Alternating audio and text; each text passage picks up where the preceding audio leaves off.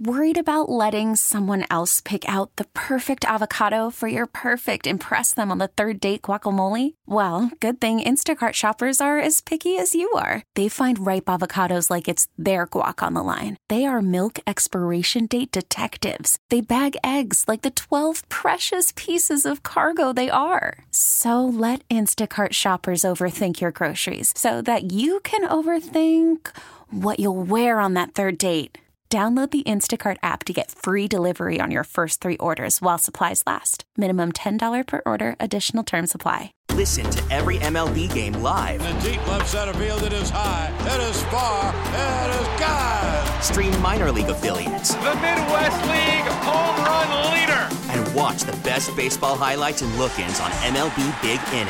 MLB At Bat is your all in one live baseball subscription for only $3.99 per month. Deep left field, it's going to go. Alvarez ties the game. Subscribe to At Bat within the MLB app today. Major League Baseball trademarks used with permission.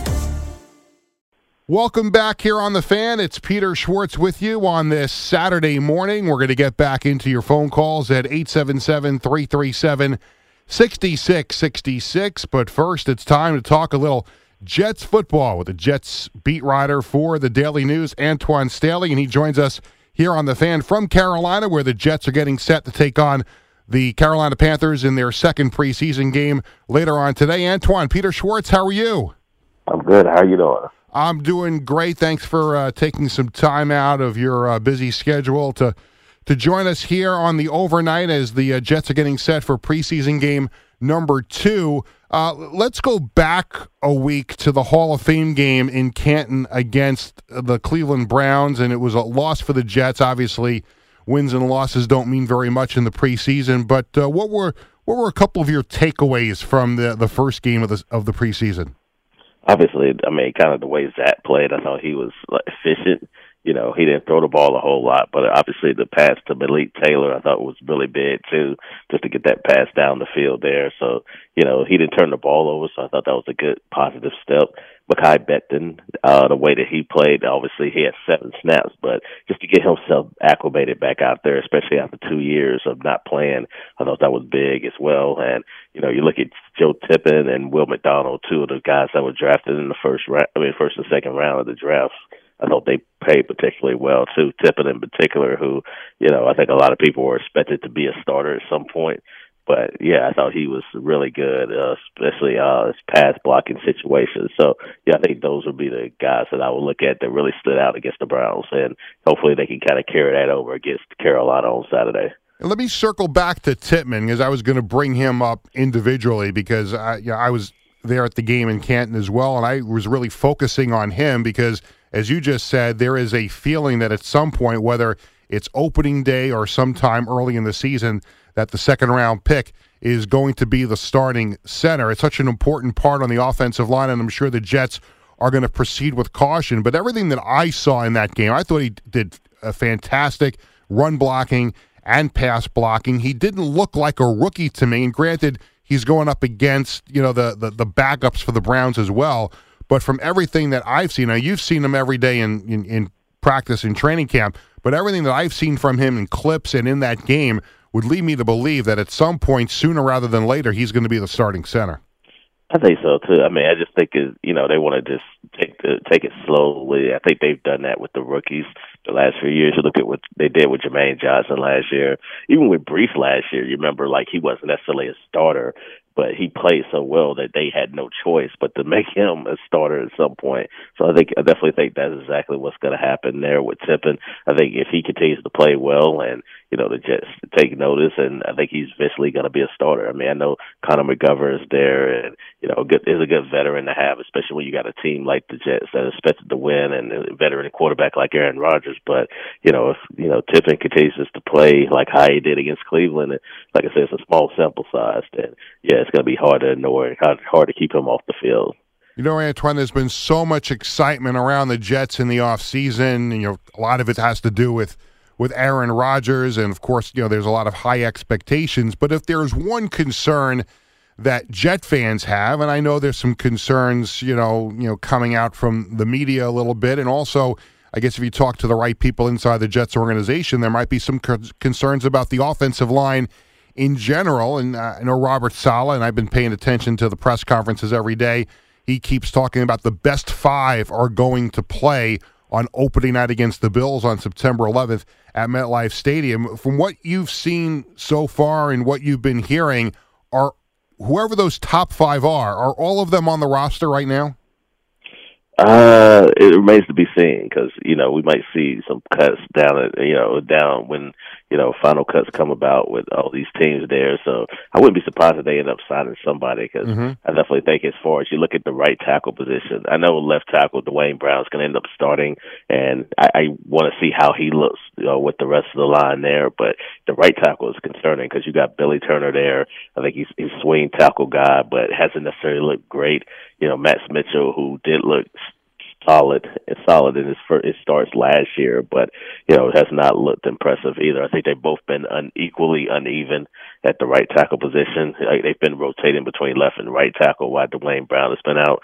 So yeah, I think that's been a big problem too. Laken Tomlinson, we'll see if he can bounce back from the year that he had last year, which is you know very uh again uneven, not really necessarily particularly good, especially for the money that he made you know, he made coming in, signing with the Jets too as well. But Govern, I think he is what he is. I think he's you know kind of an average center, but I think you know, you draft Tippmann, uh, they get some better production from mm-hmm. there. And then getting AVT back, I think, is huge too because he has the flexibility sure. where he could play art right tackle, but he could also he played three different positions last year. I think the Jets would like to keep him at right guard, but you know, considering you know what the state of the right tackle position is, I could definitely see them maybe you know, maybe you pull him the right tackle, and then maybe you can put, you know, maybe a Joe Tippmann at guard, and you know, have Connor McGovern there just to get, you know, then in that case get the best five on the field there. But yeah, they have to do something about the right tackle position because you know you're playing against a Buffalo Bills team that has Von Miller and you know some really good pass rushers mm-hmm. week one, and you know look at the Cowboys too. So it's gonna be, it's not gonna get any easier for them as the season goes on and Mekhi Becton obviously has to build up the strength and also the confidence in in that uh, knee. And he looks so great after all those workouts during the off season. He's lost a lot of weight and he looks like he's in great shape. Is it is it reasonable to think that at some point, maybe it's not in the preseason, maybe it's at some point during the regular season, but from you, what you've seen so far, is it reasonable to think that Mekhi Becton could be a factor for the Jets on the offensive line this season? I think he could eventually, but I think again they want to take it slow with him. We talk mm-hmm. about a guy that has not played a lot of football the last two years. I mean, he's played one game, and that was back in 2021. He mm-hmm. talked about regular season uh, of football. He's missed 33 or 34 games for the Jets too. So I think you know him playing seven snaps last week was a start just to get him confidence on that knee. And I think Becton kind of said it last week after the after the game. He was like you know he's gonna his, his knee may never be the same again when you have those back to back surgeries, but he has to get used to his new normal and that's and until he does that, I definitely think the Jets are going to take proceed with caution with him, and I think they should too. You know, a lot of people just want him to just get thrown out there to the wolves there, especially considering he doesn't have a lot of in-game experience recently. But I think they're taking the right approach of just easing him back in. But I think he's definitely looked a lot better throughout training camp and practices as of late too. So if he continues to play well, then it's going to be hard to again hard to keep him off the field. But yeah, I definitely think even in during the regular season, even if it's not starting, I think it's good to just get him in there and just get him, you know, a certain amount of snaps too, just to kind of see what he can do against another team's first team defense. We're talking to Antwan Staley. He covers the Jets for the New York Daily News. The Jets getting set for Saturday's preseason game against the Panthers in Carolina. And I think it goes without saying, and, and you know, stating the obvious here, everyone understands and realizes the importance of, of Aaron Rodgers' addition to the team this year, not just from an from an offensive standpoint, but throughout the the organization. There just seems to be a different air of confidence at everybody at, at One Jets Drive, and it's the offensive unit. It's it's what he's done to help the guys on the other side of the ball on defense. It's I know there's a feeling perm, uh, permeating throughout the uh, the the entire building. Have you been able to? Uh, really grasp the significance of what Aaron Rodgers has meant to the Jets since he was at, acquired from the Packers? Yeah, I mean, it's, it's you know you can tell it's just night and day. I mean, they believe they have the confidence to win and win right now. If we're talking about the team last year that you know, I don't think it had a lot of high expectations. I thought people thought, you know, yeah, they would finish under 500. They wouldn't have any shot of making the playoffs. And, you know, yes, they did finish under 500 at 7 and 10, but they also had an opportunity to make the playoffs. They were 7 and 4 at one point in time heading into December, and they just really fell apart, whether it be, you know, obviously Mike Rice rib injury and, you know, things of that nature to the offensive line having issues as well. And I don't think they were necessarily the same after Breece Hall and also AVT got hurt too as mm-hmm. well. So yeah, I definitely think that now you got a guy that has been to the mountaintop, knows what it takes to win. Although it's been a long time since Aaron has done that, but at least he has the experience. He say he's been in a Super Bowl, he's been in the NFC championships to know, you know, the level that it's gonna the standard it takes to get to that level. And I think he's raised the standards of the Jets, at least short term. How that looks on paper, how that looks on the field, you know, remains to be seen. But yeah, inside that building, they just had now have a belief that they can contend and win a Super Bowl this year. It's no secret, you know, watching the Packers the last you know couple of years and seeing a lot of Aaron Rodgers on TV and his press conferences and you know, his weekly appearances with Pat McAfee. It it was no secret that he was not a happy camper in Green Bay there the last you know couple of years, and it's amazing to see the transformation, how happy he's been since he's been a Jet. And I guess the the haters or the people who are skeptical about him coming to Gang Green might say, well, you know, he's putting on a show and he's just trying to, you know, uh, play another couple of years, and you know, maybe he's not as happy as he really is, but if, if if that's the case, he's really you know he's really putting a good one over. I don't believe that. I believe he, he looks like he's genuinely happy to be here and excited about the opportunity to help the Jets compete for a championship. I think the best way to put it, and you know, for people to understand it, I guess you know you're in a relationship for a really long time, and you you understand that eventually it might it's going to come to an end, even though you just kind of you're just going through the motions of the relationship, but you've been in it so long that you know you just you're just there, you know, you know you're not you know actively you know, engaged in it as much as you should be. Although, you know, I mean, we talk about a guy that won two of the last three MVP awards. So, mm-hmm. I mean, it's nothing that, you know, it's nothing to take away from, like, he was engaged, I definitely think, up to a certain point. But he understood Jordan Love was, you know, their future. And I definitely think that's kind of brought in a lot of his unhappiness, too, as well as so, among some other things behind the scenes. And now he's in a situation where the team wants him.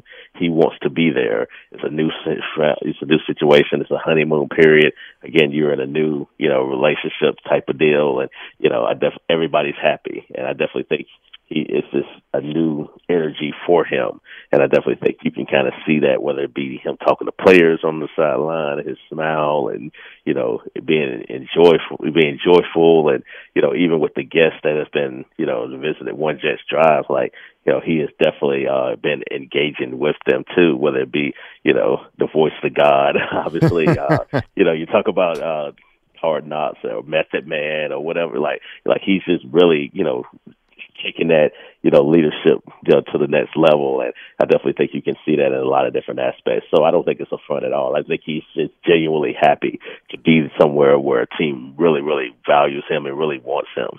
Yeah, there's no question. His his personality, uh, his renewed personality, came out a lot in One Jets Drive, the first episode on Monday, and then in Hard Knocks on Tuesday. Let, let me ask you about Hard Knocks since you just mentioned it. Uh, there has been a lot of chatter about that first episode on on Tuesday night. Let me ask you if you had a chance to see it, and you know what did you think of it?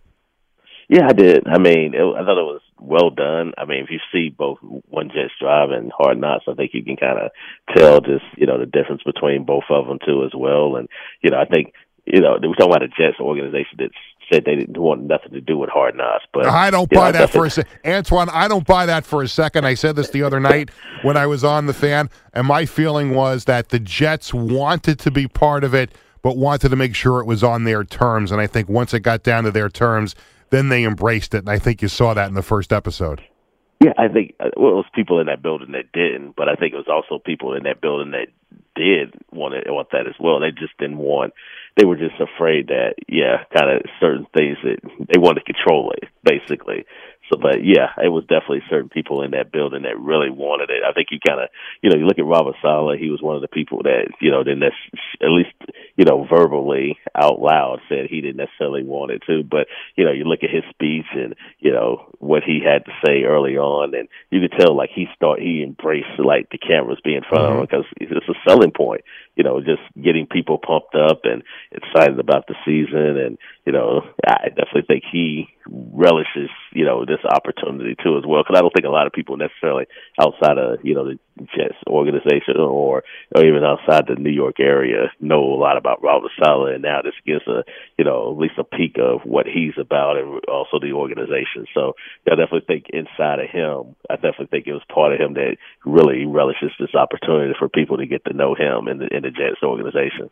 No question about it. Antwan Staley from the Daily News talking Jets with us. A couple of more minutes with, with Antwan, who's on the line with us from Carolina, where the Jets are getting set to take on the Panthers on Saturday afternoon at 4 o'clock. Let's look at today's preseason game against the Panthers, Antwan. And I don't think uh, many or if any of the starters are expected to play in this game. What are, what are you looking forward today as the Jets get set for their second preseason game of the season? Well, I think a few things. I mean, we talked about you know Will McDonald a little bit earlier. I want to see if he can you know continue to you know build on what he had against the Browns a little bit too. I thought uh, he really stood out too as well.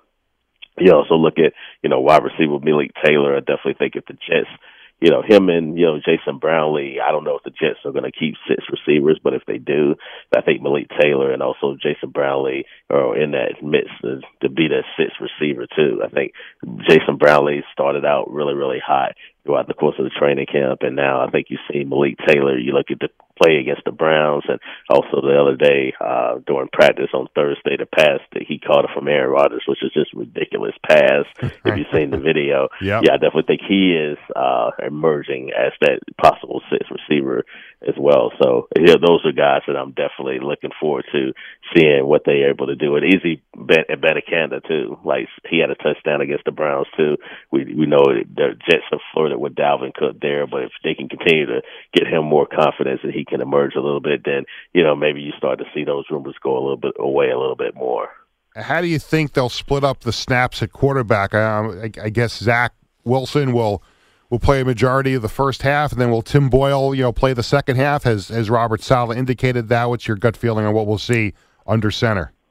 He was uh, non-committal about you know as far as snaps and things of that nature. I think especially after the situation where he said he was going to play 20 to 25 snaps. So, yeah, I imagine, yeah, you'll probably see Zach a majority of the first half and then Boyle the rest of the way. Obviously, Streveler, you know, went on IR. They they waived them and then, you know, reverted back to IR. So they only have really two quarterbacks outside of Rodgers. So, yeah, it's going to be a lot of Zach Wilson, going to be a lot of Tim Boyle there, especially against the Panthers. And just to wrap it up, obviously earlier in training camp, a free agent running back Dalvin Cook was in for what the Jets called a really good visit with him, but he left the building without a contract, and he's still without a contract as we head into the first official week of the preseason, the Jets' second game. Uh, where do you think this stands with Dalvin Cook and the Jets? Is there still a reasonable chance the Jets could sign him, or do you think he winds up elsewhere?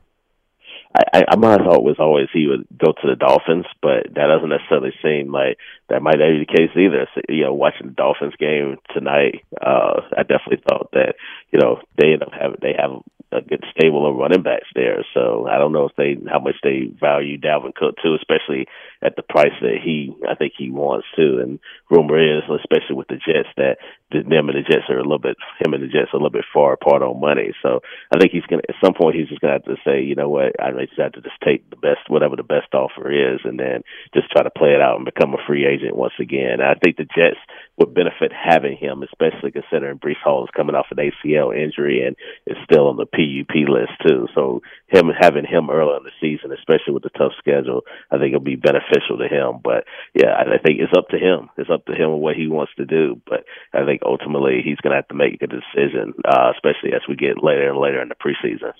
Antwan, I can't thank you enough for spending some time with us here on the show. Enjoy the Jets preseason game in Carolina this afternoon and, and hope to see you in Florham Park a little bit later on in training camp, get a chance to meet in person. Yes, sir. I can look forward to it. Thank you. Antwan Staley, Jets beat writer for the Daily News, joining us here on The Fan. It's Peter Schwartz with you. We'll get back to your phone calls at 877 337 6666 when we come back here on The Fan right after this.